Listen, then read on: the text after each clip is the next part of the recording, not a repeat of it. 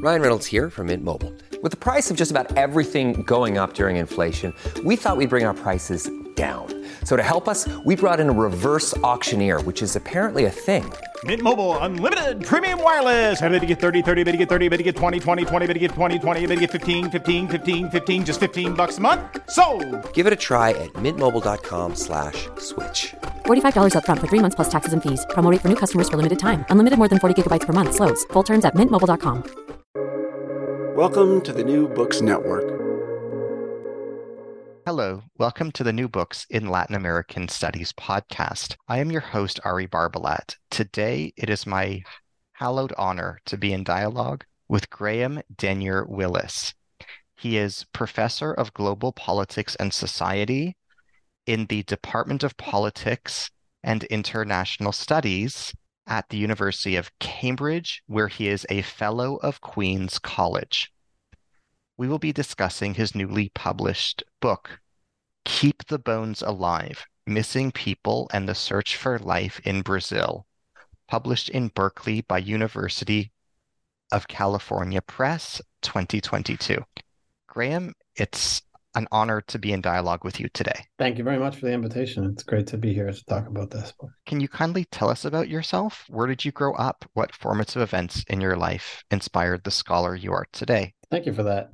Uh, I grew up in a small town in British Columbia, Canada, um, about 40,000 people, and a long way from any major cities. Uh, and I grew up in a in a high school that was it was an interesting place, and you know it wasn't entirely nice as a process. Um, when I was 17, I was eager to leave, and I did a Rotary exchange to uh, to a small town in Brazil, um, far from again any big cities and that was a very interesting experience because I, of course, it was leaving a new place, arriving in a new country, didn't have any knowledge of Portuguese as a language, um, or really of Brazil as a country. Um, and my intent back then was was effectively to go back to to Canada and to uh, to do a degree in forestry, like like my father had um, many years previous. Um, but in what happened is that I was uh, absolutely enthralled by Brazil, and I think entranced by the kind of inequality that I saw, but also with the ways that people were very inviting, um, and the sets of conditions and society that existed um, for me in, in 1997 in Brazil was um, was interesting because, of course, it was a it was a moment just after inflation, and of course, it was a moment of redemocratization. And so, I think there was a lot of hope and a lot going on. Um, but at the same time, Brazil was starting to to see this very significant and emergent problem of of, of violence, especially of urban violence, um, that was characterizing a lot of cities. Uh, and so when I left Brazil, I wasn't really sure what I wanted to do. But I went back and I knew one thing: I knew that I didn't want to do forestry. Um, that that was no longer uh, something that that really stuck with me. And so I managed to go on and do an undergraduate degree on the other side of the country at the University of Toronto in um, in Portuguese and what they called then Ibero-American Studies. Uh, and in that process, I, I, became committed and interested in in maintaining uh, both a personal commitment and connection to Brazil, but also uh, deepening an intellectual understanding of of what this country uh, was like, what it meant, um, how these conditions of inequality had become uh, socialized. Um, and from there, it's kind of progressed deeper and deeper. Um, I went on to do a master's degree in which I studied um, the emergence of a, of a very major organized crime group, um, including interviews with some members and uh, with people in the communities that they that they govern and control. And then eventually went on to do a PhD, um, which was an ethnographic study of the homicide police in the city of of Sao Paulo, um, police that were responsible both for investigating what what I talk about as as mundane homicides, normalized homicides, uh, and also shootings by police officers, which uh, at that period in time happened at roughly 3.2 times per day. And so that that was my that was my first book called The Killing Consensus, also published by California. So my commitment really has been um, to Brazil uh, ever since ever since I first went um, in the late 1990s. uh, and I and I I often ask myself, is there another trajectory for me? And uh, uh, and it's difficult to see, to be honest. What inspired you to write this book? What message do you hope to convey to readers? This um, this is a book that uh, that actually I hadn't really planned to write. Uh, it, it's a book that interrupted a different research project that I was thinking about and had started doing research on, um, but but I think became necessary. Um, in I think it was 2016, maybe around May, the New York Times published an article. It was an investigation, really, um, by Nina Bernstein, who was a, an important reporter that had worked there for a long time, on an island in New York City called Hart Island. and Hart Island is a very distinctive place in that it's it's a, an island in the in the Sound, um, but it's an island that's only for the burial of the urban poor, um, the unclaimed, the paupers, and and the unnamed. And most people didn't know that it exists, um, and they still don't know now. And there's many questions about you know what is it to have people who are not known or who are um, or denigrated for being um, problematic. Uh, that's where a lot of people in the uh, in the in the historical moment of AIDS and the fear and moral panic surrounding it were buried. Uh, and when I read the article after I had done so much work on violence and homicide and um, and the questions around that in Sao Paulo, I asked myself, there must be places like this in virtually every city around the world, where metropolitan authorities and cities must must have to bury people who are unclaimed and if there's a place like this in New York City, um, you know, which is a major city, what does it look like in Sao Paulo, which is an absolutely gigantic city, right? 24 million people, uh, a huge street population, poverty that is that is very dramatic, um, and and many questions about you know about how people are cared for. Uh, and so I actually I undertook to to look into where those places were in Sao Paulo, um, what they signified, and what it meant.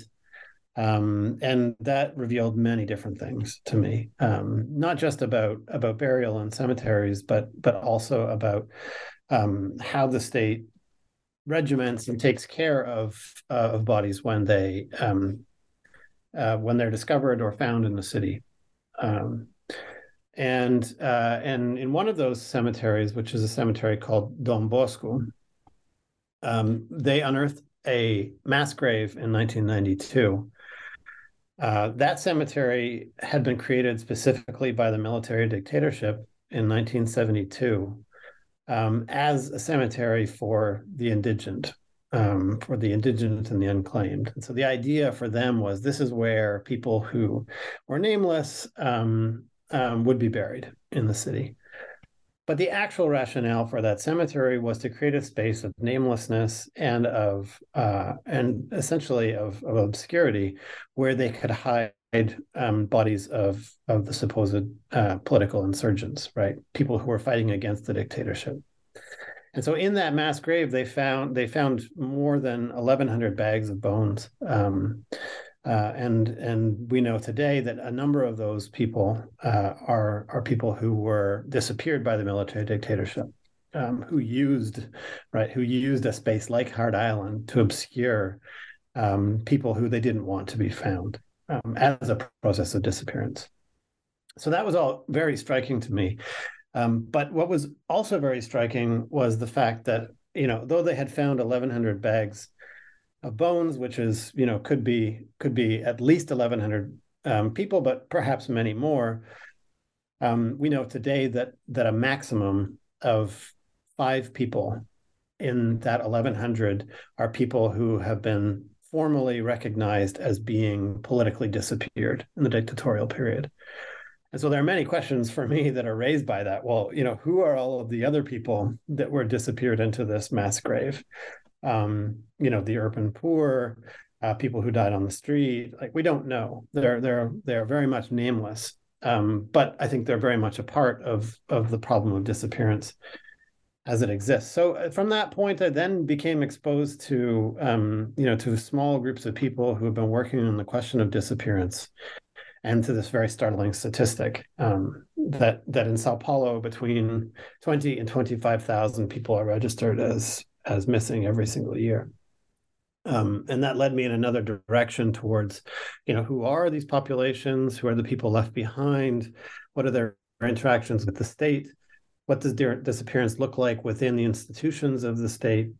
Um, and how does this problem, right? How does this problem um, exist within political and social conditions that matter today, specifically in Brazil? Uh, and essentially, that's what that's what the book I think is about. What are the primary themes in your book? What story does your book tell? The book the book is a means to to think about disappearance um, in a different valence than a lot of people have studied disappearance in Latin America and around the world.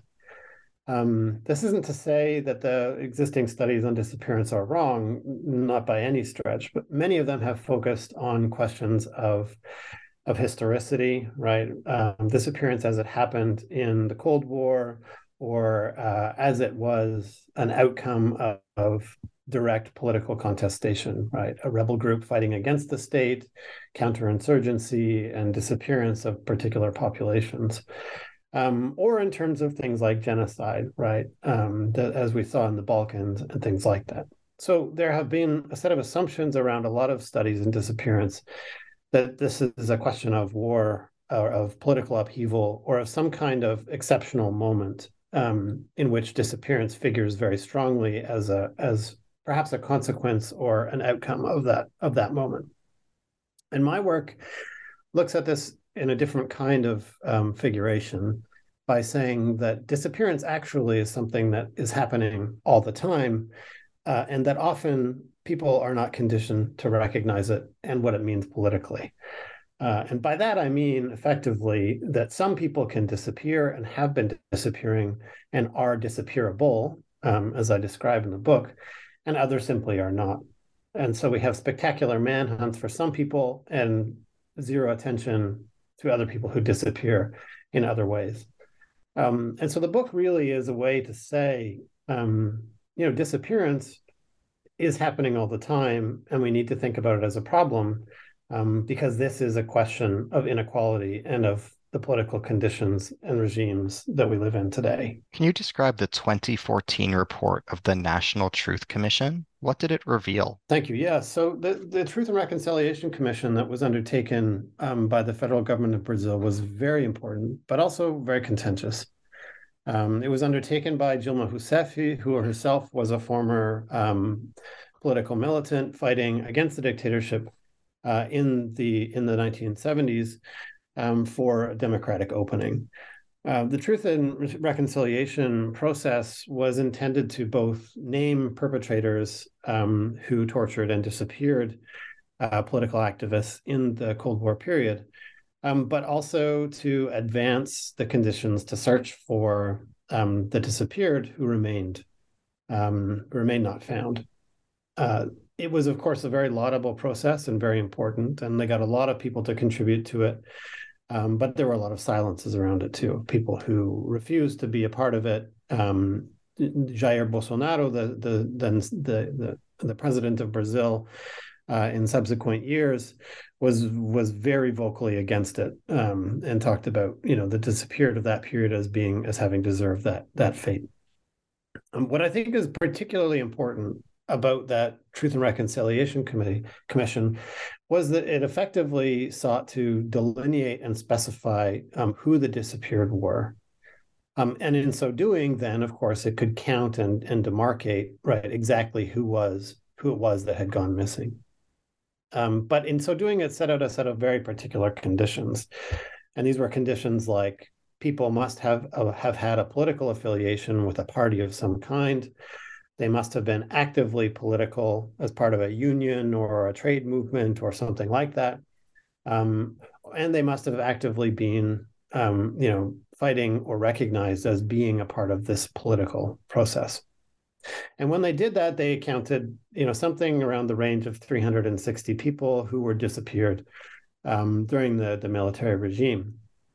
But they also note in that report that they had that they disqualified a few people from being recognized as formally disappeared because they weren't formally affiliated with a political party or with uh, an insurgent group, um, or that they weren't somehow uh, political enough to be recognized that way. So that process actually then, in, in recognizing some people as being political, polit- politically disappeared, also obscured a whole other population, um, which to me is a question of that population that they that, that most of the people that they found in that mass grave um, are a part of, right? Which is to say, the urban poor, the black population, and many of those who actually in that in that period were the, were the specter of of the communist threat right was the the idea that this population if it was to mobilize was the the most significant problem um, confronting the military regime uh, and those that were disappeared and formally recognized as disappeared were disproportionately white and middle class um, university students and those who they saw as a threat of organizing this other right this other population. Um, but very very few of any of the people who have been formally recognized as disappeared are from the urban poor as a population or have been recognized as being a population that saw many people disappear, um, never to be seen again. What do you mean by the term search for life? So disappearance, I think, is a problem that is um, that is manifold. Uh, on the one hand, we think about it as an event, right? Someone is snatched, they vanish, they're gone from one moment to the next. And on the other hand, there is this persistent problem of disappearance as a kind of condition, right? Some people can go missing um, and not be pursued. Um, others, when they go missing, must be must generate a search of some kind, right? With helicopters and and dogs and all sorts of things that go that go out and and search in in in, in mass in masses of people, right? The search for life to me is this larger question that is twofold. On the one hand, it is uh, the set of things that happen after somebody vanishes, which is to say, there are mothers and fathers, there are family members, there are um, other institutions that are invested in in empirically searching for somebody who's not there anymore, right? Uh, and they must do it by by you know by uh, with a peregrination through the city, um, through different institutions, like to all all corners of of uh, society, to search for somebody, and it is literally a search to find, right? But on the other hand, I think about the search for life as as a larger condition which is to say that in Brazilian society with its inequality, many people are left behind and are not attended to with any kind of public policy to speak of. And so there's an absence of care. But that doesn't mean that people give up or that they put up with that set of conditions. In fact, there's many, many examples of the ways that Brazilians who are in those conditions have long struggled to make life possible um, in spite of the many odds. And in some ways, we could think even about the favela as a materialization of this, where a state has not provided, where there's been no attention to people uh, and their and their conditions of life, and they've had to struggle, organize, build, right, create connections to water, create uh, garbage disposal, create all of these things in order to actually be able to live a, a, a semi dignified life. So the search for life is something bigger about how people struggle against disappearance all the time. That to me is a question both of agency, of what people do to avoid being disappeared or to avoid dying. Um, and there are many stories in the book of how that becomes an important part of what we see when we look closely at events of disappearance or at when people do disappear. But I think it's also a foundation and a basis for how we should think about um, what what I call mundane disappearance, disappearance in everyday ways of who can be disappeared and who must not be disappeared. What does your research reveal about the role of the Microsoft Corporation? Can you expand on this? So that's a that ties into the last question, which I think is a very a very poignant one.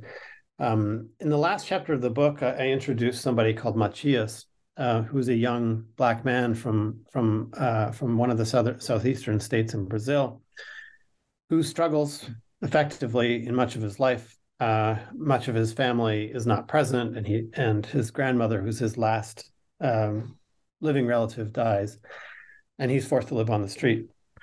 And as a young black man in a Brazilian city, he's subject to all manner of violence on the on the part of police uh, and other institutions. Uh, and so there's a period in that process where Matias actually is uh, is tortured and is threatened with death by police. He's thrown in a pit and his arm broken, uh, shot at by police, and he knows effectively that he must find a solution. Um, and what I do in this process is I is I I worked with Matias um, on his asylum file when I came to know of him uh, when he was at an ICE detention center in uh, in rural Georgia. Now that process I think was very interesting in that it revealed to me, of course, the significance of Brazilians and their immigration to the United States, but it also revealed to me many questions about about uh, international interests in disappearance. One of the bigger actors also in the book is a group called the Mães da Sé, which is the Mothers of the Central Square. It's an organization made up of mothers uh, whose sons and daughters, or husbands, or brothers, sisters, um, mothers have disappeared. And they organize by putting together uh, all sorts of information and data on everybody who has disappeared. And they've been doing it since the 1990s. Um, and what they do is they struggle essentially for recognition, they struggle for attention to the cause, uh, and they seek something right to to enable them to find their loved ones wherever they may be. What struck me as important and distinctive is that one day around 2018, Microsoft showed up on the doorstep of the Mães da Sé and said, "Could we have this database of missing people?" um, we would like to help you by creating an app, which you'll be able to use to help identify anybody on the street who may be in your database of images. And so they took the images that the the Mães da Sé had had aggregated over decades, and effectively um, built this app or subcontracted an organization to build this app uh, in which you could walk up to someone on the street, take a picture, and it would use facial recognition um, to match it against photographs in the database. Um, interesting and very problematic in a lot of ways because it's not exactly normal to go up to somebody on the street who you don't know and take a picture of them um, and to to then expect that this might result in in something like that. But when I traced the case of of why Microsoft wanted this, it became apparent to me in both the way that they described it and in some of their uh, work in the United States that they really needed these images for another reason. And that reason was precisely around the case of somebody like Matias, which is that the United States has seen an increase in Brazilians uh, crossing the border, the southern border of the United States. And I think they saw that uh, a population of disappeared people or of missing people um, could likely contain images of people that might show up on the border, which is to say, people who decided to flee the country or left for other reasons, and that they could use uh, they could use facial recognition to identify those people if they did show up at the border. So Microsoft, of course, has has major contracts with ICE. Um, and it, it has used those it has used those images to um, to in, to include its database of cloud images um, to try to identify Brazilians as they cross the border.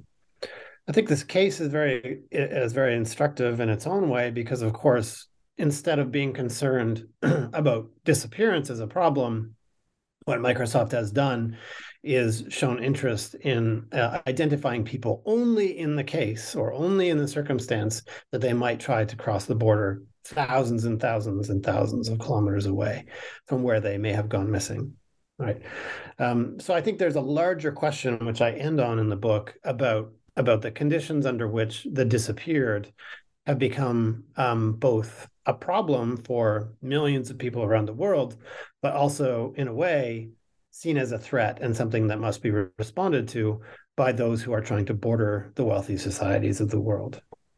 Can you elaborate on the experiences of Brazilians detained by ICE in the United States and say more about this in light of what you've alluded to?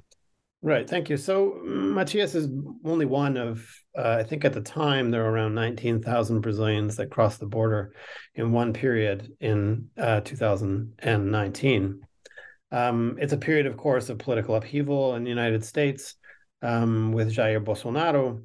But also, Brazil has long suffered major problems of police violence Um, as I alluded to earlier, right, police just in Sao Paulo kill killed around 3.2 people per day when I was doing my first uh, my first research project in Rio de Janeiro around the same time, 2018, 2019, they killed 1,800 people. And in many other cities, the same problem is pervasive. Um, and so there's a problem of state violence that causes people to have to leave, to flee, right, to find other sets of conditions. Um, but at the same time, there's a major problem of what we describe as criminal governance in Brazil.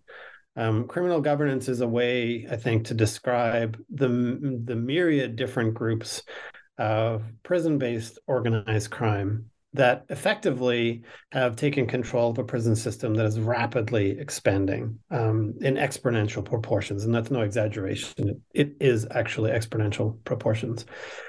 and these organizations are, are creating regimes, rules, and control and governance over many of the uh, populations of the urban poor. Precisely these populations that I describe in the book as disappearable, as people who are not attended to by public policy or by the state or right by other logics of, of care and government. Um, and those populations, when left to the subjects of to be the subjects of violence of these groups or to to join them as a means to protect themselves from violence um, that creates all sorts of other problems, um, which sometimes requires people to flee, right? To leave the cities where they come from. Um, if there are there are uh, fates or problems that become them because of these organizations or because of police and these organizations, that can cause them to have to leave on a moment's notice. And so we've seen a dramatic uptick in Brazilians having to leave Brazil because they've been threatened by these groups or by police um, or by other conditions of, of acute violence, um, and going to places like Canada, the United States, and the United Kingdom to try to find uh, some respite from those problems. Um, and often those respite is not found, or it's found only on particular conditions where people can can describe why they they fit a particular mold of of victimhood, um, uh, or of the possibility of being victimized when they do return. Uh, and so I've been involved in a number of cases around that as an expert witness, uh, and it, it's striking. It's very striking. Um, but there has been, up until recently, at least uh, a, a, major uptick in Brazilians having to leave Brazil because of the acute conditions um, that they're subjected to. Who is Otavio? What does your research reveal about him? Otavio is a very uh, important person in the book, but I think he's somebody that a lot of people in research would have would overlook. Um, Otavio is is a pretty much an elderly um, black man who's a grave digger in one of the cemeteries of the urban poor in Sao Paulo.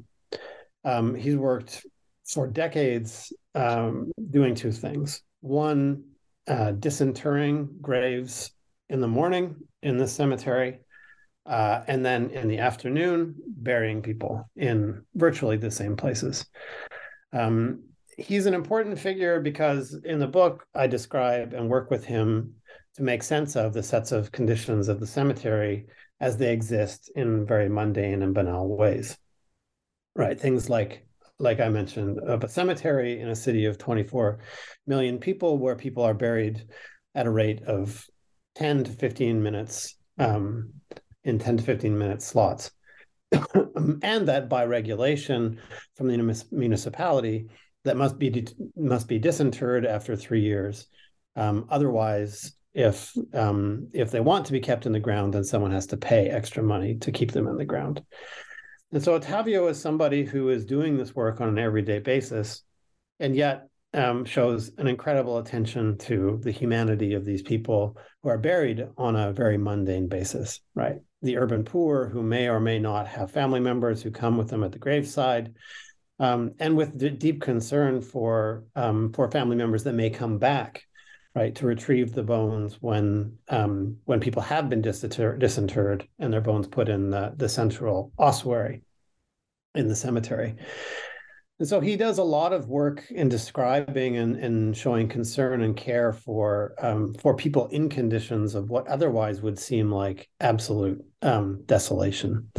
Uh, he's also somebody I think who we wouldn't recognize because the cemetery is often seen as a space of namelessness and of quiet, um, where there isn't much agency and there isn't much much compassion. It's a space where we might think about it as as as silent or as um, or as unevident. Um, but he is somebody that that shows us, I think, of the ways that people are struggling constantly um, to assert that life matters, even in the most uh, desolate of conditions. Who is Skinny? Can you elaborate? Skinny is uh, is a young man uh, who's important in the book primarily for for two reasons. Um, first, he's important because he's the last known contact of Caio, who's a young man who disappears on a moment's notice and uh, and he tells an important story about a series of different things. So Skinny is uh, is told who Skinny is is told to me by Caio's mother, um, who Deborah, who describes him as the person that is known to both her and the prosecutor as being the last contact that her son Caio was with. She receives a phone call from Caio one one morning after going out with friends and Caio says, "Mom, I I have to go. I can't talk now. Um, I love you, and I'll speak to you later." Um, in investigative work that Deborah does with a prosecutor, we come to know that Skinny is uh, is is somebody who's been in and out of the prison system um, and who has, of course, direct knowledge of what happened to Caio, but he himself also disappears. Um, he disappears in a different way than many of us would think, which is to say that it's not that he disappears kind of out of um, out of malice from others, but rather that we they know that he has entered the prison system at some point after the disappearance of Caio. Uh, and the prosecutor and Deborah do everything that they can to try to figure out where he is in the prison system. And in fact, they managed to get an arrest warrant for him um, and to bring him in for questioning. But there is no there is there are no means using databases or other tools available to a prosecutor who is a, a very authoritative figure in Brazil to even know where he is within the Brazilian prison system. And so Skinny is an important way to think about both the disappearance of Caio as someone that we know has disappeared and we can be suspicious about the conditions and who might have been involved, but on the other hand, also to say that that the prison system itself is a regime of disappearance. And Skinny, as somebody who must be known or must be found out as, as someone with knowledge of one disappearance, effectively disappears into another set of conditions that even to the state are not known, though those conditions are within its own institutions. Can you tell us about Neide and Deborah? Why are they significant? So Deborah, Deborah's son Caio disappears, right? And we know that that Skinny has something, some knowledge of it. Um, and the other, the other mother that I spend a lot of time with is Neide, when her son Felipe disappears. And so the cases are are somehow different. Deborah is is a tall black woman from uh, from the urban periphery of Sao Paulo, in and out of formal employment all the time and struggling to get by and there's a long story about her and her family and and what what was the the life history of of Caio. Um, Neide is uh, also a woman who's from the urban periphery, but a vastly different part of the city, the south side. Her son Felipe disappears one afternoon uh, when he goes to return a motorcycle with a friend of his, and he's last seen being frisked by the police at a police stop. The motorcycle appears later down the road, uh, and but he's he's never seen from again. Neide and Deborah I've spent a lot of time with, um, doing life history interviews, talking about the conditions under which they've had to search, thinking about how they've managed or have not managed to do um, to find their the son their sons' bodies in uh, cemeteries of the urban poor, whether they were perhaps buried as indigents in uh, cemeteries like Don Bosco, um, and to have a sense of what it means for them to search um, when there is such disinterest on the part of the state, um, save for the prosecutor, um, named Viviani in the book. And so these um, these people are are central to the way that um, that the book um, struggles with the question of disappearance. Um, it it deals and attends to many of the ways that they suffer as a result, the forms of illness that become them. Um, but also of the relationship that they have between the two of them, which becomes very strong in their respective searches for their sons. Uh, and what that is what that makes possible to try to right to try to struggle against some kind of recognition of the lives of their sons. I first got to know them when i went to a, a protest in front of a, a, courthouse in sao paulo in 2017 um, when they and other members of the Mães da Sé the mothers of the central square were uh, were protesting because the the, the city of Sao Paulo has been um, trying to privatize its urban cemeteries for some time now. Um, they think that somehow, if these cemeteries are managed by private interests, that they will uh, that they will offload some of the costs um, to other actors um, who may find benefit from it. But as part of this process, um, what the city was going to do was it was going to take out and empty um, all of the bags of bones in many of the ossuaries in the cemeteries of the urban poor around the city, um, many of which were not identified uh, or unidentifiable. They didn't have tags on them. There are bones that were nameless, and simply incinerate them in the city's one uh, in the city's one crematoria. And they were outraged by this larger question um, that these bones might be incinerated because what it meant is that it could be any one of their sons who were incinerated in this process. And their struggle is against um, is against these bones being incinerated um, and it's where the the story the title of the book come from. Their their struggle to keep these bones alive so that they may one day be recognized and identified as people like their sons. Can you say more about felipe? What does his story teach us yeah, Felipe's story is a very important one in that in that we have a number of things that unfold in the process. He, of course, was last seen with the police, who we know in Sao Paulo are uh, can be very problematic. Um, their violence is extreme, and indeed, we know historically they they have um, they have consistently been an institutionalized form of of, of violence and of of um, capital punishment. And so there's great concern, of course, that the police just disappeared Felipe and murdered him. Um, um, and then, of course, obscured his whereabouts because they didn't want to be recognized for what they were doing. That's different, of course, than what people surmised happened to Caio, which is that Caio was disappeared because of organized crime or criminal governance, who who punished him for something that he may have done, and that Skinny was one person involved in that process.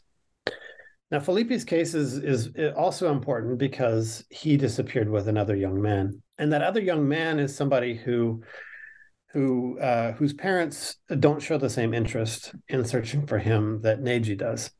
And Neide struggles to understand why that's the case. Why do these other parents not show the same interest in searching for their son? Obviously, they went missing together. And obviously, the conditions of them going missing are intertwined and as such, the search for them both should be uh, should be together. Um, but the other question around this is not just you know what did this other family know or not know? Were they just subject to depression?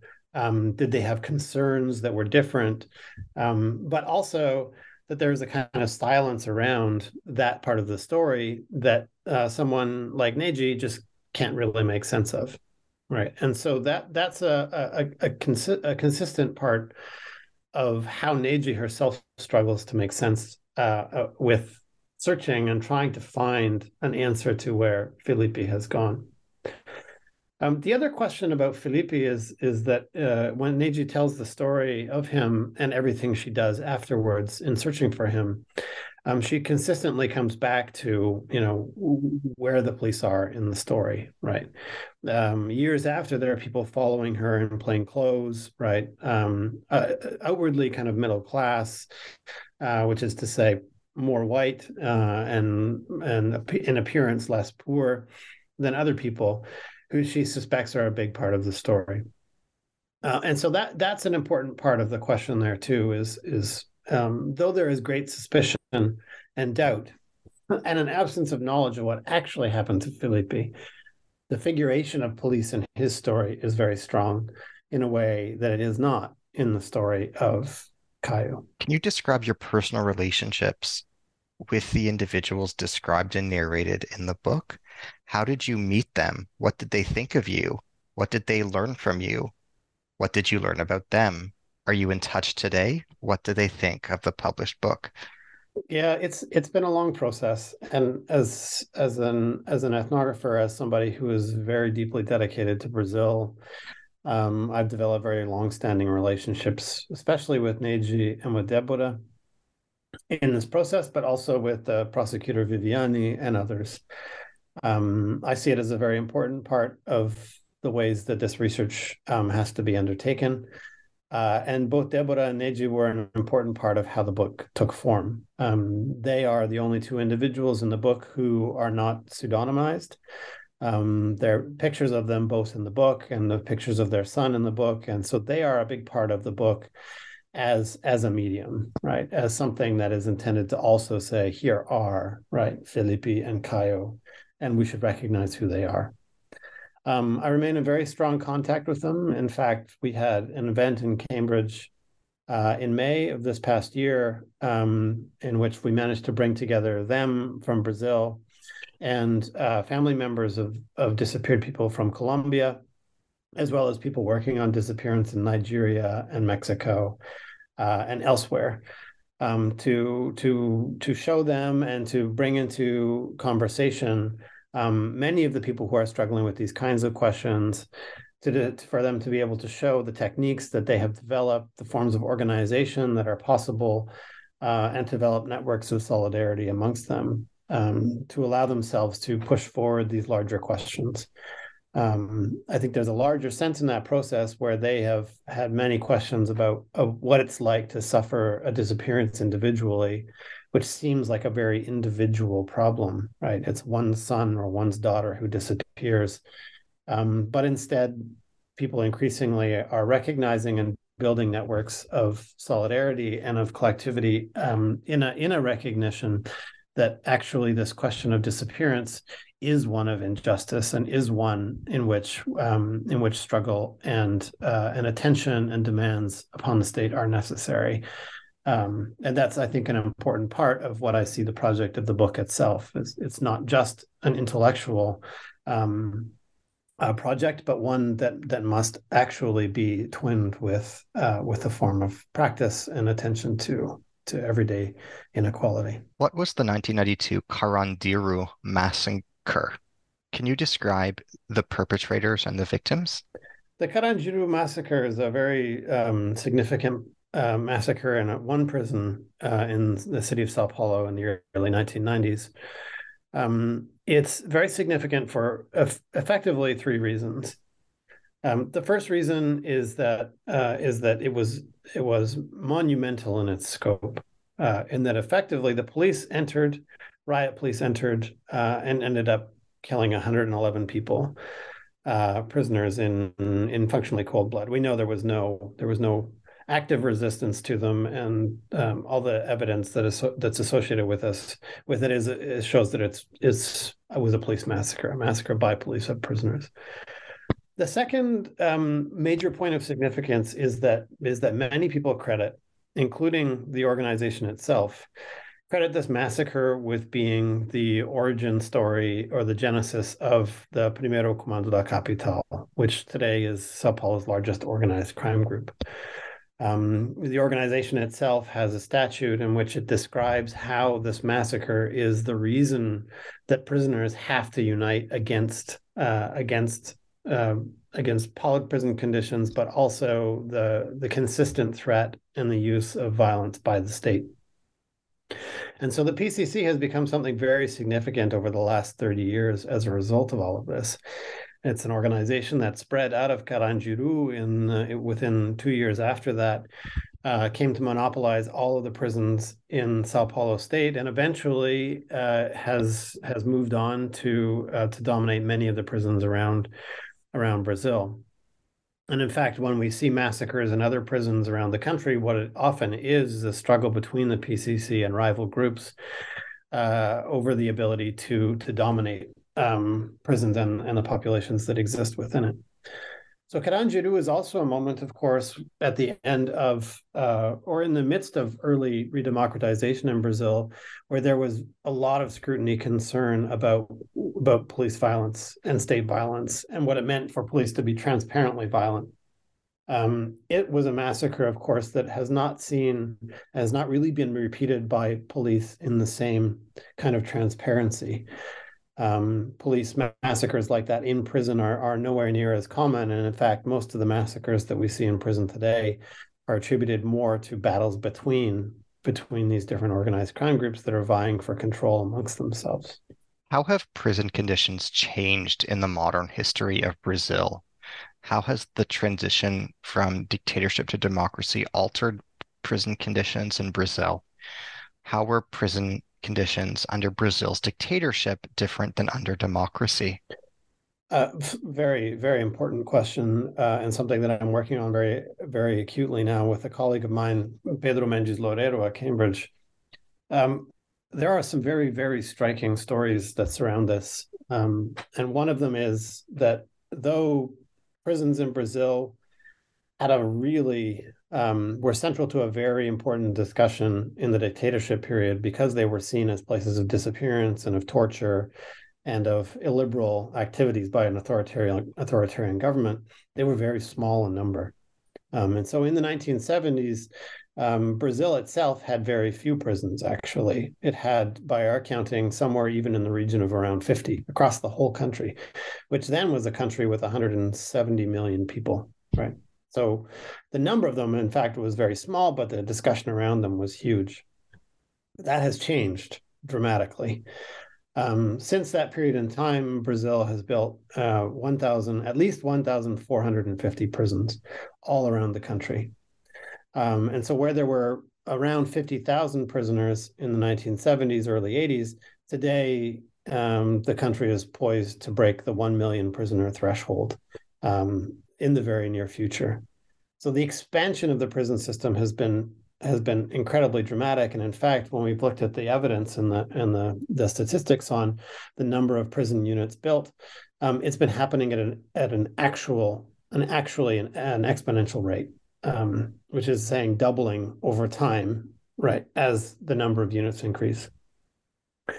The challenge there, of course, is that it is that Brazil is a federal country. It's a federalized country, and the national government has no jurisdiction over state policy and public security. So even the national government being concerned about violence is not able to just build prisons. Instead, what it's done is it's it's developed or its new funding mechanisms, which allows it to generate income um, and revenue that it can then give to states to build prisons around the country. Um, and so, in the last twenty, slightly more than twenty years, they've uh, they've developed revenue mechanisms like giving three percent of the lottery revenue um, to a prison fund, right, which can be drawn on by states to build prisons. Um, but also, the National Development Bank has become involved in in uh, debt funding prisons by giving money to local states and allowing them to build prisons. This is a huge problem, of course, because uh, because prisons are the terrain of organized crime. So there are many questions about why would you build more prisons if effectively building more prisons increases the influence of organized crime, both in the places where prisons are, but also because these organizations uh, don't stay in prison; um, they move far beyond.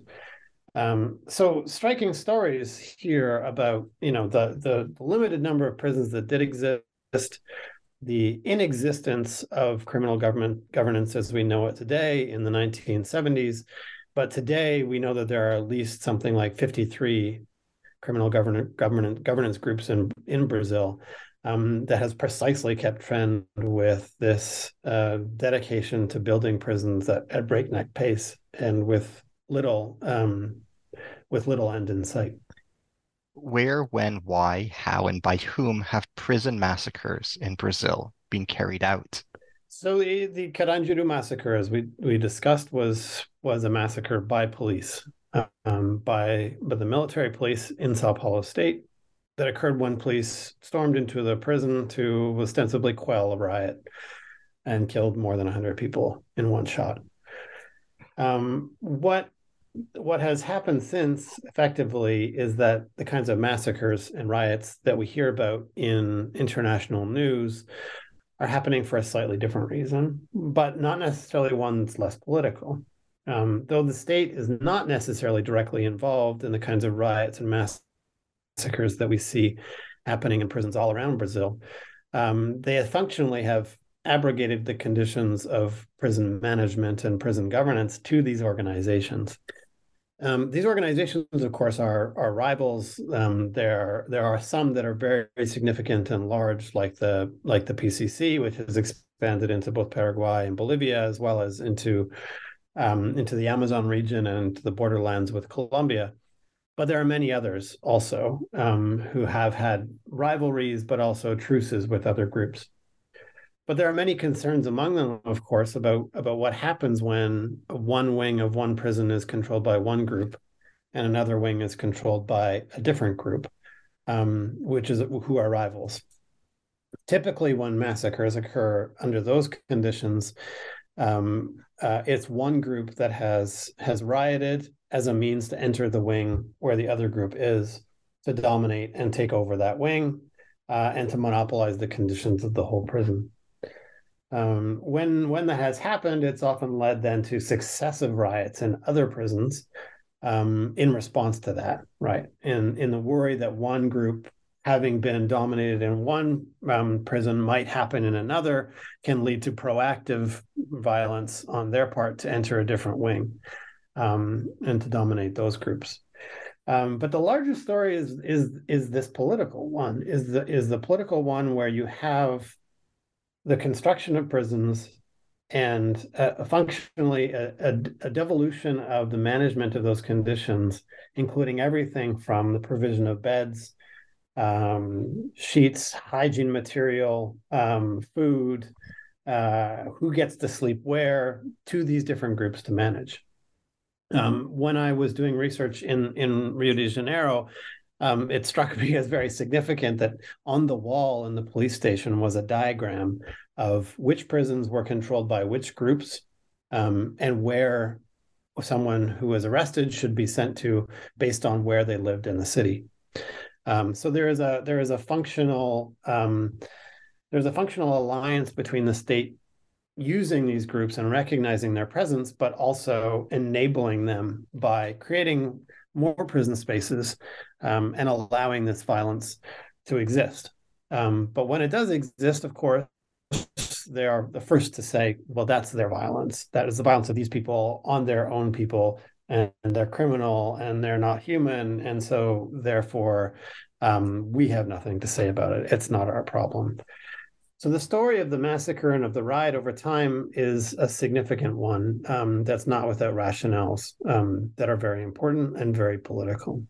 How does your book shed new light on Brazilian law? The um, Brazilian law is something very distinctive in that it's very formalistic. Um, lawyers are trained in very particular methods um, of thinking about law and of arguing for law but on the other hand, there is law in practice, which is very, which is very much a question of um, how things work on the everyday and how uh, people who work within the state make sense of it. Um, there are lots of ways that police themselves speak to law on the books, but actually very much practice a law that is about um, signifying and symbolic forms of of legal recognition or of um, or of upholding what they see as important. I think the case of disappearance is very important because, of course, what it what it brings to us is a recognition of of how we should rethink what law means when uh, the, body is not, the body is not a central part of the logic of uh, of what law can be, right? Um, of course, we have ideas like habeas corpus and the notion that one can assert a victim and a perpetrator and causality and who can be found guilty um, based on where a body is, what damage has been done to bodies, and uh, and who has been who has done it. Right. Um, disappearance is a way of us as a way for us to say, uh, because even though we don't have bodies, that doesn't mean that we can't think about the forms of justice and law that matter here. Um, but it's also a means to say that the absence of of bodies or a moment in history where disappearance becomes significant is an easy way for those who might be held responsible for this violence to deny their own responsibility um, precisely because uh, the bodies are not present, right? Um, so, unlike counting homicides, for example, um, when you count disappearances, it doesn't necessarily signify violence in the same ways, right? Um, people are quick to say, well, that person may return soon, or, well, but weren't they drug users, or perhaps they've just gone and run away somewhere and uh, and they're with someone else, right? And these are larger stories, I think, about about when actually the Brazilian state um, uses the power of law to respond to forms of violence that matter in people's lives. Uh, and the disappearance is one way to say that or to see that the, the presence of the state is variegated. It's unequal in people's lives. It matters for some people more than others. Some people can trust the state and its uh, and its use of law and other people just absolutely cannot. Can you tell us about the role played by the instituto medico legal? Yeah, so the Instituto Médico Legal, or the IML, the IML for short, is the coroner's office uh, in the city of Sao Paulo. It's the body that's responsible for investigating and looking into um, into bodies and, and ascertaining whether or not the death of an individual was the was caused by criminal circumstances or, or suspicious circumstances. Um, it's it's the uh, the ideal institution that that marries together a notion of medicine, law, and the body, um, which we of course have very strongly um, attuned to a positive way, positivistic way of knowing and understanding what law is, who a victim and a perpetrator is, and when the state right should act to um, to investigate or to search and and assert justice.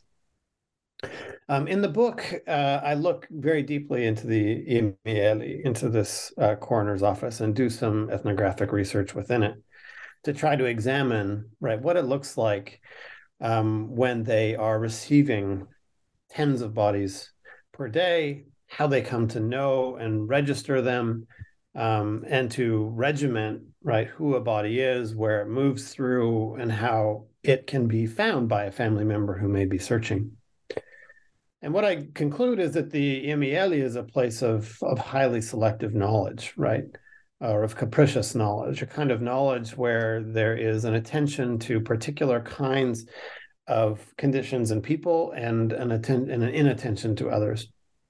And so, for example, I tell uh, one of Neide's stories that she describes to me how uh, years after uh, after Felipe went missing, um, she would go back to the IML and and and ask them on their you know to to to do some searches on the on the computers for people or bodies that may have been found around her around her neighborhood, so that she may actually come to find uh, something right that might lead to Felipe's whereabouts. And on one event, she actually does find something when she goes back to the IML. She finds the case of a body that had been buried as a as an indigent in at Don Bosco, uh, at the cemetery for the for the nameless, and uh, within a series of days after Felipe disappeared. Um, they say by law, of course, that you must uh, they they cannot send bodies to be uh, buried until at least 48 hours after they're found. But 48 hours is a very short period for anybody who's searching in a city of 24 million people um, and uh, and in the midst of a lot of violence and people dying on the street all the time. So in any case, Neide finds this case of a body that that is found that fits a lot of the characteristics, and there's a limited number of photos, and they look a lot like Felipe, but she can't she can't be sure. Uh, and so at the time, she says to the attendant there, she says, I, I, this is a really important case. I really think that we need to have this body uh, this body disinterred and i need to find out where this um, this body is so that i can actually do some dna tests to find out if it's felipe or not. And the attendant says well you know the person in charge is not here today. They'll be back on tuesday. It was uh, was the easter weekend so it was a long weekend. And they just says okay i will call back. Right i will call back on the first day possible.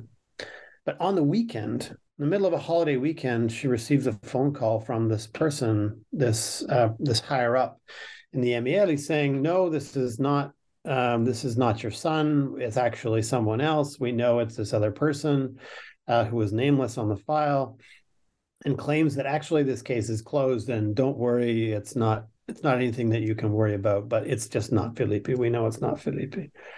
And so Felipe, and so Neide tells the story of of deep doubt and suspicion about why this person on a holiday weekend, you know, when the when the coroner's office is closed, would be calling her to say, you know, what this is not, you know, you should stop looking. This is not your case. This is not your son. So I tell this, these stories to be able to try to understand how uh, how the the IML functions within a system where we actually should should understand the state as something that regiments right lives and bodies um, with medical knowledge and with legality but actually we see that disappearance reveals something very different about how uh, how bodies are not regimented or they're regimented selectively and known and not known um, for for uh, reasons that are hard to understand. What do you mean by muted martyrdom? Can you explain this concept?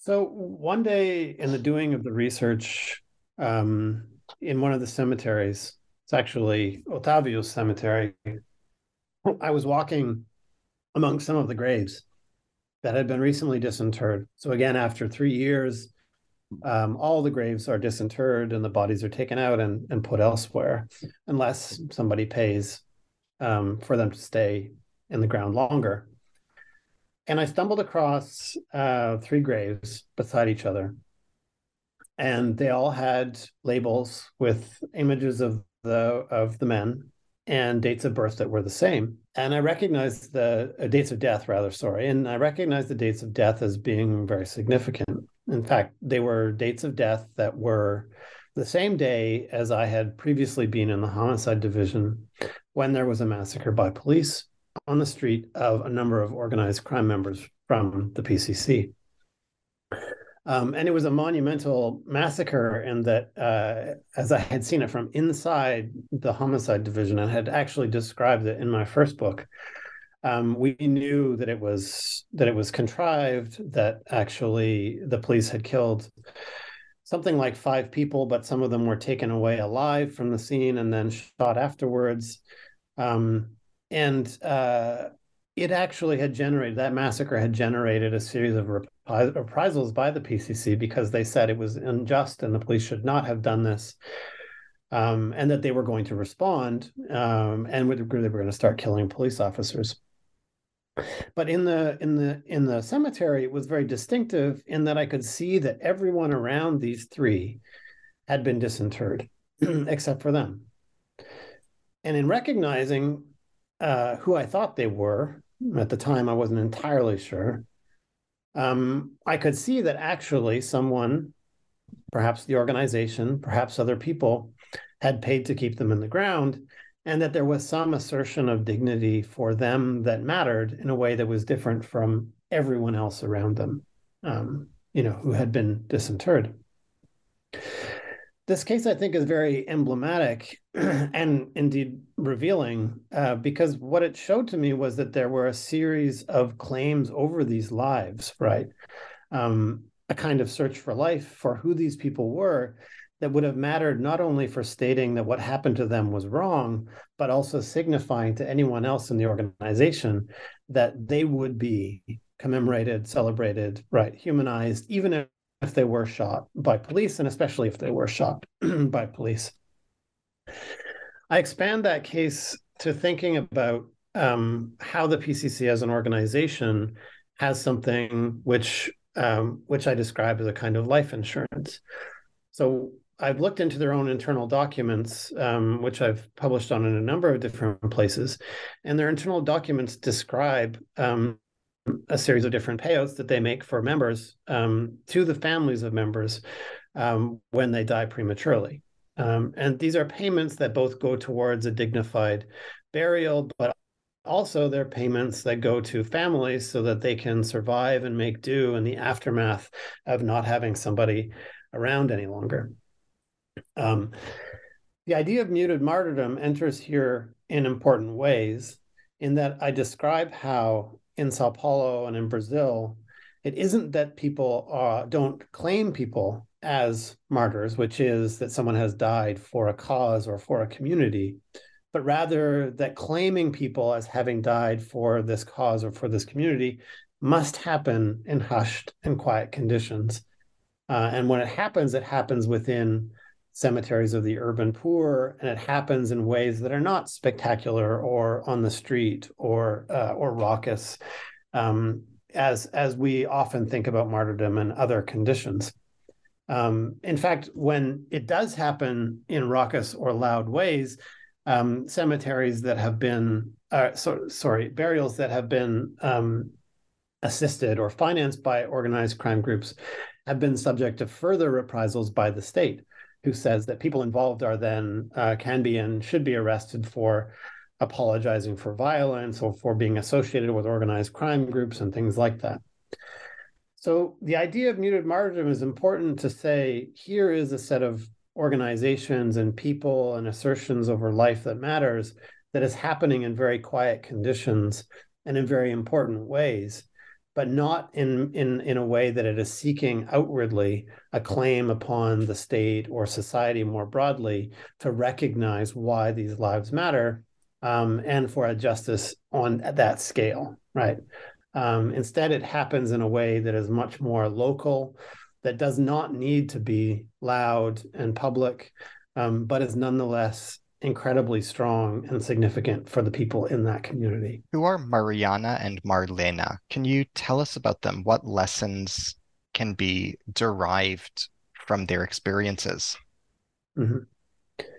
Mariana and Marlena are a mother and a daughter who who I engage with um, significantly in the book. Um, unlike the other um, people who disappeared and the mothers, um, they are pseudonymized for a reason. Uh, the case is significant in that um, the daughter went missing after leaving church one evening and wasn't seen from again. And the mother went searching for um, the daughter and tirelessly throughout the city, institutions, police, the state, everywhere, and couldn't find her. But had deep suspicions that it was her daughter's husband who was involved in her disappearance. They were estranged. Um, they had a son, and there was something significant about how he was showing disinterest in her disappearing. And so when I spoke with uh, uh, with Madalena in this process, I asked her, you know, about whether there were any other interests involved or people who she had turned to for assistance in the process. And she said to me, Well, we're like anyone in one of our communities. We have people who are involved in many different uh, organizations and life worlds and things like that. And inferred that actually somebody who she was close with um, was a part of an organization, almost entirely, uh, certainly the PCC, that she once spoke to about this case. And when she did, she said to them that she was very suspicious that it was her son in law that had disappeared her daughter, uh, but she didn't know and he wouldn't admit it. And she was concerned about her grandson who was in his care, but he was um, not caring for well, let's say. And they said to her, Well, if you would like us to find out to know if it was him or not, just leave it to us we'll we'll talk to him and if it was him he will admit it we will find the means for him to state that he admitted it and she was really concerned about this about this case because she was somebody who was a fairly devout religious person evangelical and said to them effectively, but if he admits it, will you then allow me to call the police? And uh, and we would we would effectively take him to the police and he would confess to the police. And they said, no, no, if we find out that he did it, if he admits that he did it, then we will resolve this problem ourselves. And so she was faced with a very difficult choice. She was faced with the difficult choice of perhaps finding out if the person that she most suspected was involved with the disappearance of her daughter was the person who did it, or stepping back and not doing it, or, or finding out that he did do it and then leading to perhaps yet another disappearance, which would again probably never be reported to the police. It was a very difficult conundrum for her to deal with, right? If this group actually did find out that he had done it uh, and, and did disappear him or do him harm of some kind, she knew that then her ability to stay in touch with her son or with her grandson would be negligible. Um, that there's no way that she would be able to have custody over him or or anything like that. And so she decided that though she could have found out, and that likely this organization would have forced the man to say yes or no, um, she decided not to find out. And she left the case as it was uh, and remains struggling and searching for for her daughter, even though she has this nagging sense that the person who uh, most likely was involved is right there in front of her still. Who is Teo? Can you say more about him? Why is he notable? Mm-hmm. So Teo is uh, is an important figure in the book precisely because of uh, a topic that we were discussing earlier. Uh, Teo was a PCC member uh, who uh, uh, who was a fee paying member and was a part of the organization. And to be a part of the organization, you have to be baptized in and affiliated with uh, with the organization, and to do so, you pay fees on a on a regular basis, a monthly basis. It's not it's insignificant, but was about 800 reais at the time, um, which in U.S. dollars would be at least 200 250 dollars a month. Now that money is again, it's not insignificant, um, and they don't stipulate how you raise that money, whether it's robbing people, being involved in the drug trade, um, dealing drugs, trafficking, whatever the case may be. You could even have a job and just pay your dues. It's fine. But in the records of the PCC that I've looked at diligently, um, including with a colleague Ben Lessing, um, we've written an article on this called um, uh, Legitimacy in Criminal Governance. Um, we examine the ways that uh, the PCC does these payouts for members who are killed by the police or killed while engaging in PCC business. So, in some of their records, they describe Teo's case. They describe how Teo was killed while on a job, is their terminology. And when he died, they paid out a specific amount to the family member for both his burial and for uh, and for the family members to make do afterwards. And it's not an insignificant sum by any stretch. It's several thousand reais, which is um, even even upwards of a thousand dollars.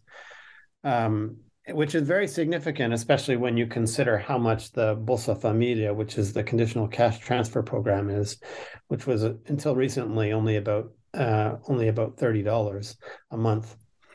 Um, and so Teo is a is a person who fits very centrally to the way that I describe muted martyrdom as a problem, and how he becomes somebody um, like those three in the cemetery, who the PCC would have commemorated and dig- made dignified um, in his death, right, as a means to claim life and to assert that the work that it does and the community that it has is important, right, is important for asserting life, even though um, they are constantly the subject of uh, of state violence. What does your research teach us about forensic archaeology? I think it's it's an important story. I mean, the book is not as so much attuned to to that as a question.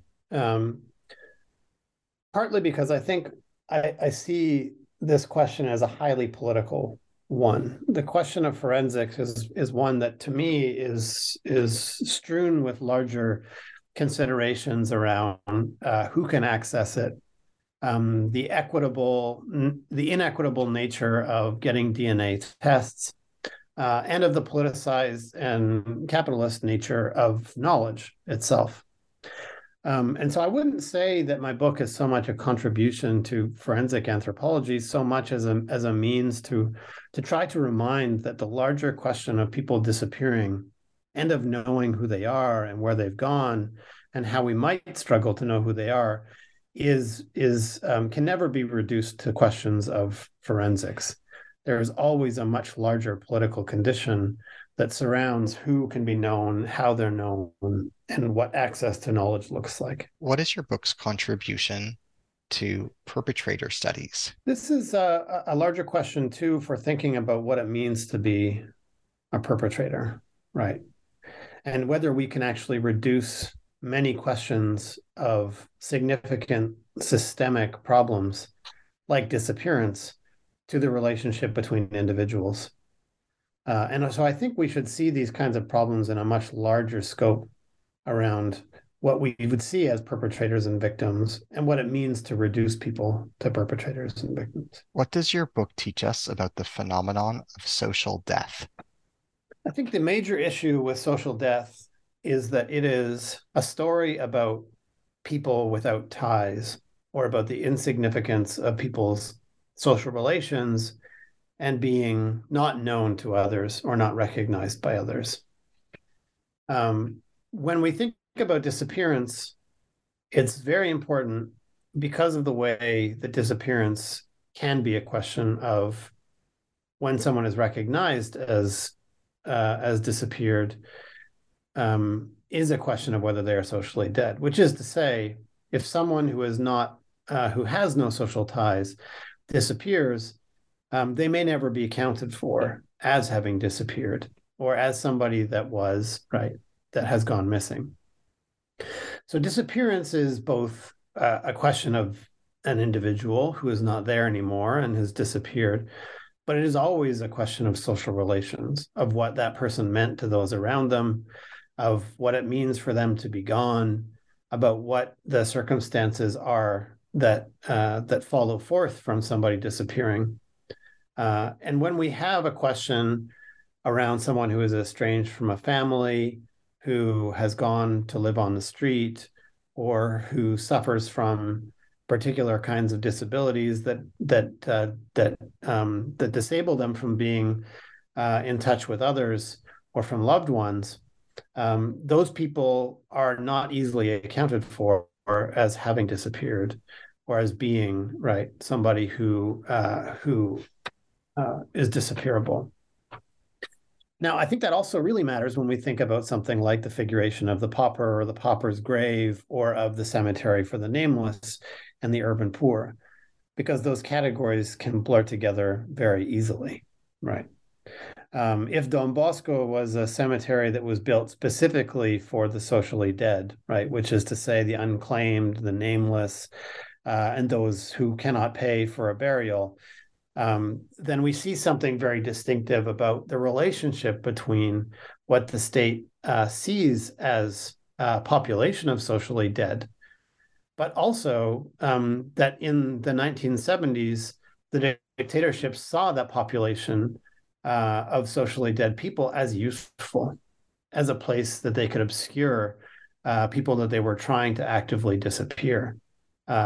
And that that I think is a is a is a more major um, systemic thing to think about. Um, when we think about what states do, what that dic- dictatorial government did, um, but also that we remain in a place where we don't know who most of the people who were buried in the mass grave in Don Bosco were, which is to say that those people, whoever they were, became socially dead and remain socially dead in that no one is pursuing knowledge for who they were, um, why they died, whether they were victims of state violence, uh, perhaps leaders of Black movements or of the urban poor or anything like that.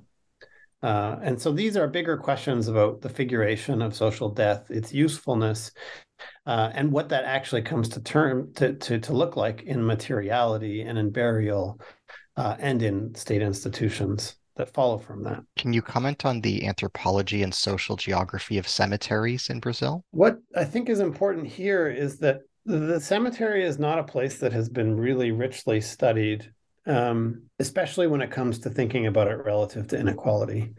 There are many big ideas about what cemeteries are and how they have changed that come from Foucault and from uh, and from some some of the debates about changing medical knowledge um, in uh, in the you know the late 18th and 19th centuries um, where cemeteries moved from centers of cities where death was very central to social life to being exerted from the city because the cemetery and bodies were seen as infectious and problematic vectors for disease and things like that. So the cemetery itself has become a place that that is exerted not just from cities generally, but also from a lot of discussions about about um, about the significance. Right? Yeah, I think it's in, in in that way my return to some of the questions about what happens inside cemeteries, you know, by people like Otávio, or by processes like muted martyrdom or the PCC, right, struggling to dignify people who have been killed by the police, is a way to say there's a lot going on in these spaces of sociality that are both created by the state, but also something much more significant than that. Um, and that in that space, which is a space of we would think of as death or disappearance or commemoration, perhaps, or right, or of coping with with death, we can actually see very significant and emergent forms of social organization um, that matter. What is your book's contribution to criminology? I would say, you know, uh, criminology is an interesting field in that it, it is asking some some fraught questions. I think on the one hand, right, uh, with the you know the struggle to reduce many large questions to questions of individuals and perpetrators is uh, is something that I would I would certainly push back against. Um, because I think there are larger questions here of power and social relations and inequality and capitalism that are often um, sidestepped by some of the, the larger work on criminology. Um, though, of course, there are many exceptions to that. Um, but the, the question of disappearance, I think, for me, is to say, you know, there is something about violence, justice, and crime here that is much that is much bigger than what we might see um, and that ultimately we are talking about systemic social and uh, and uh, and political conditions of violence that that that matter um, and that cannot be reduced to interpersonal relations. What is your book's contribution to memory studies and the study of memory? The um, I think that the the book, though I don't spend too much time talking about about this aspect of it. Um, I do spend a lot of time thinking about what it means for people who are dismissed, right? Who are disappearable, um, who are not recognized as human, finding the means to memorize, to to make memorable the, their own people, right? Um, the idea of muted martyrdom is one significant way that I talk about this. That this is a population that recognizes itself as being the subject at any time of death. Uh, and that in in being the subject of, of, of death in such an omnipresent way requires them or compels them to find new means of saying we are, not dead. Uh, we are we will make ourselves memorable. We will assert life out of conditions of death um, as they have done so I think there's something important there that says there is something about memory for this population that emerges from historical political conditions. And that though it's very significant and prominent in the way that they make these claims, these claims are not these claims for memory are not necessarily being made to a wider public um, as we might think uh, that memory claims for memory should be made. Can you describe the cherry Tree Park Cemetery? Of course. So the Cherry Tree Park Cemetery is a is a is a private cemetery on the south side of Sao Paulo, and in many ways, it's uh, it's a lot like a golf course. It's lush and green, and there are koi ponds. Uh, and to go there, you would you would think you're not in the city of Sao Paulo. Uh, it's a private cemetery, though consecrated, right, as ground that is um, that can be used for burial, and it's functionally accessible to the urban elite. It has security guards 24 hours a day. Um, and the means for people to enter is is permanent, right? So when someone is buried there, they are buried in conditions that are uh, undisturbable.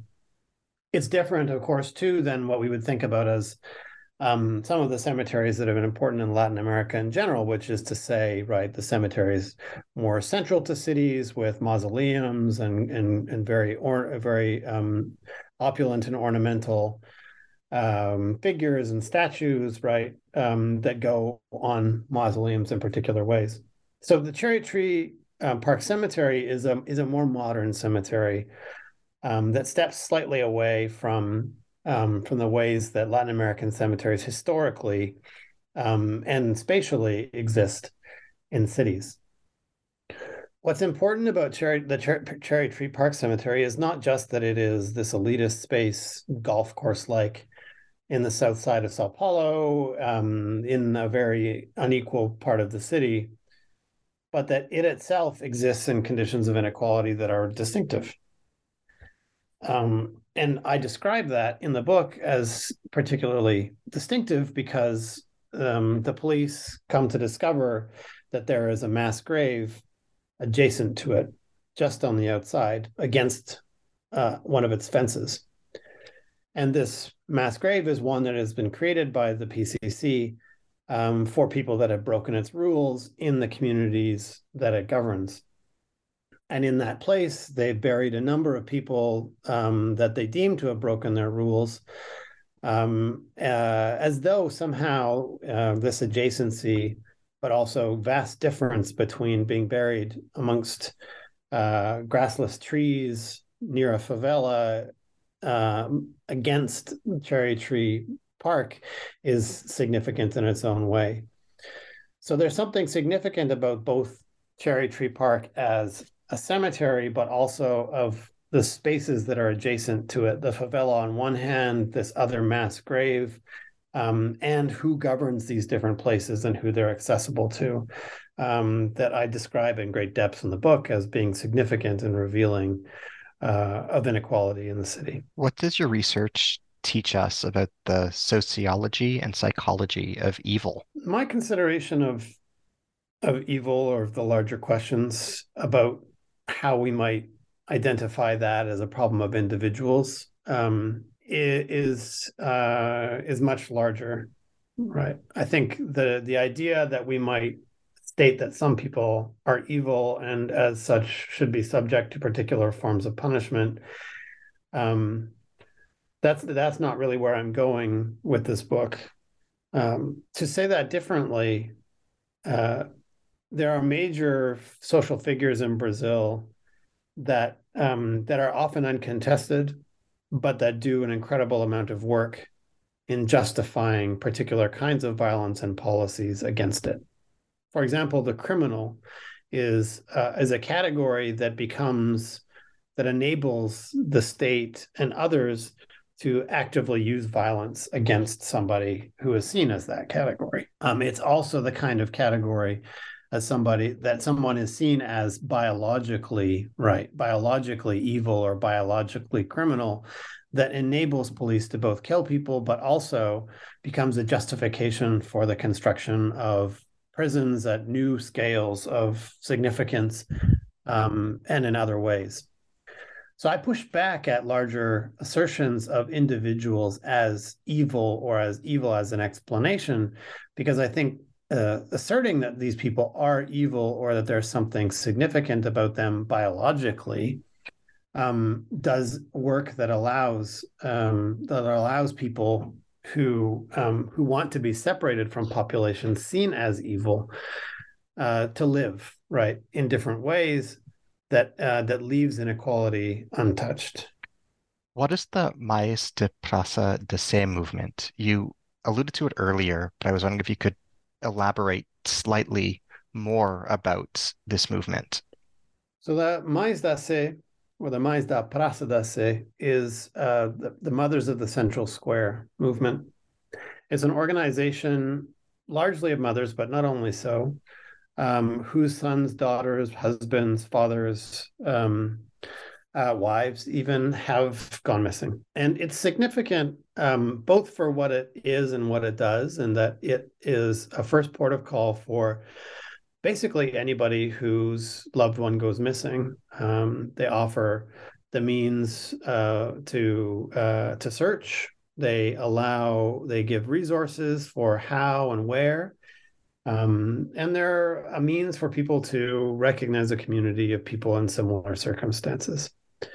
Um, it's a dramatically underfunded organization that struggles to get by on an everyday basis, um, and virtually is run by one or two individuals on a on a, a primarily voluntary basis.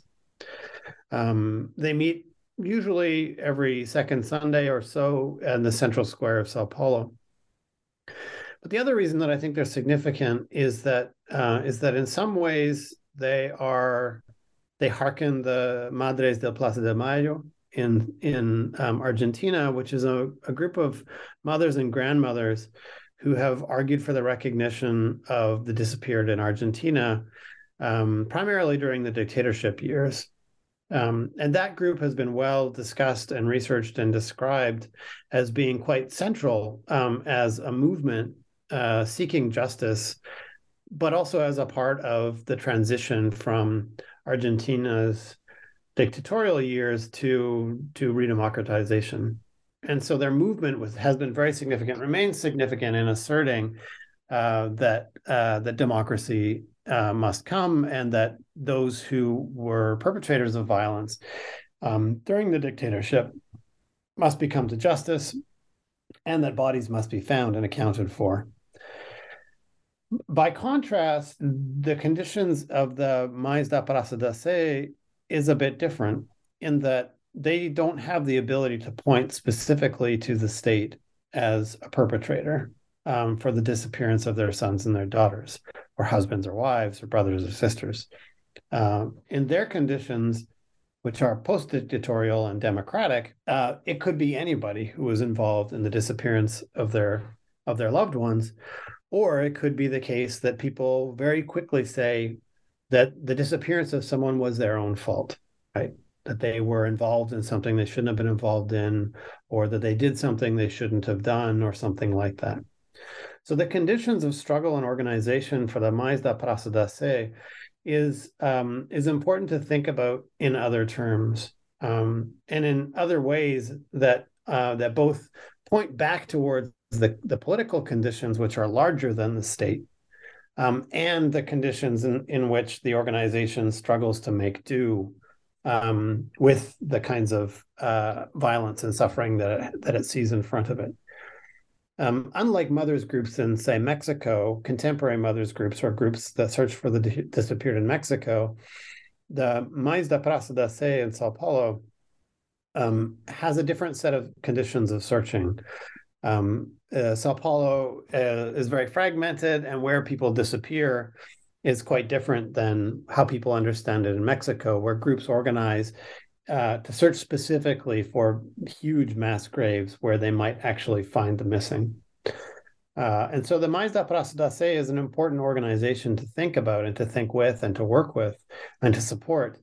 Um, but I think it's also very revealing of, of the kinds of historical political conditions that have changed that make these groups right more recognizable or less recognizable um, with the problems that they seek to confront and struggle against. As as we bring today's dialogue to a close, can you tell us where your time and attention have gone since completing this book? Yeah, thank you for that. I mean, the transition from one project to another is always um, is always interesting because it leads to new opportunities, but also asks people to leave behind a, a different project, and that that to me is a is a struggle actually.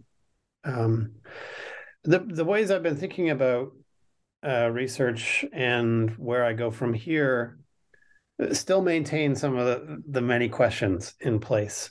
Um, I'm I'm very concerned, of course, with the nature of Brazil's prison system uh, and have begun work on uh, on research and with a larger project that asks specific questions about who is funding, financing, and benefiting from this dramatic expansion of Brazil's prison system over the last 30 years, right?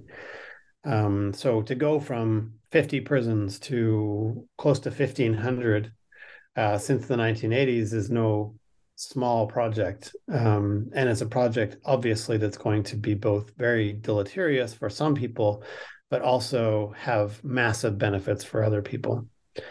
Um, and I found some very interesting things in this project that are very global that I want to explore more fully, um, such as a turn towards privatization of some of these prisons.